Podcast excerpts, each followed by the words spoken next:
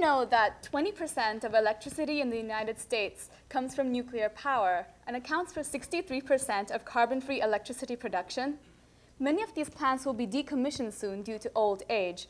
And if we want to replace them with more zero emissions power, then advanced nuclear reactors form an essential part of our energy future. In this talk, I will show that not only can you design a nuclear reactor in a university lab, you can collect experimental data that directly supports it. In our research group, we are designing reactors cooled by fluoride salts, which combat the limitations of currently operational reactors. These reactors operate at high temperatures, making them more efficient, and atmospheric pressure, making them safer than current designs. We call these reactors FHRs, or fluoride salt-cooled high-temperature reactors. Heat is produced from nuclear fission reactions in pebble fuel, each one about the size of a golf ball.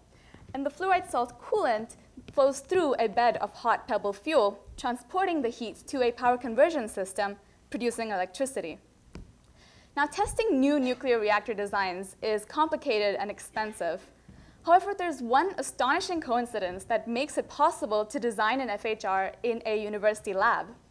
A particular class of organic oils can actually simulate the heat transfer properties of the salt if certain non-dimensional parameters are matched the best part about doing this is that we can do experiments at lower temperature scales and smaller geometric scales compared to the actual FHR. So the idea is analogous to geometrically scaled aircraft models that are tested in wind tunnels. I've been studying the heat transfer between the fuel pebbles and the salt in the reactor core by using a scaled model and the oil. So on the right, you can see a test section that's filled with randomly packed spheres just like the fuel is configured in the actual FHR. And since these sort of conditions have not been studied in the past before, my work is essential to understanding the heat transfer characteristics of this type of reactor.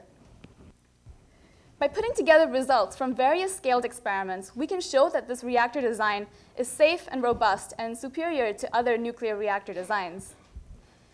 So we're all well aware of the climate change crisis that our world is facing.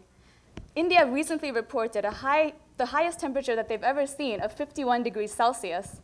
And scaled experiments allow even graduate students like me to contribute to this exciting and growing field. So, thank you.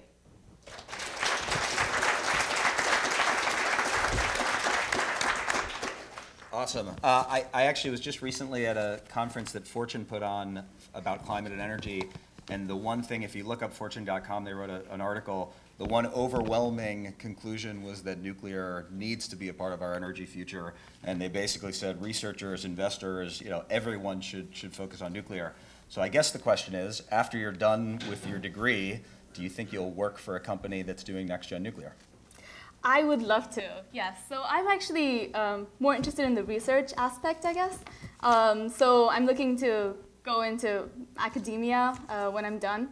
Um, but I, I definitely want to stay in the advanced nuclear reactor sector. Um, there are lots of different designs, and we don't know which one is going to make it big.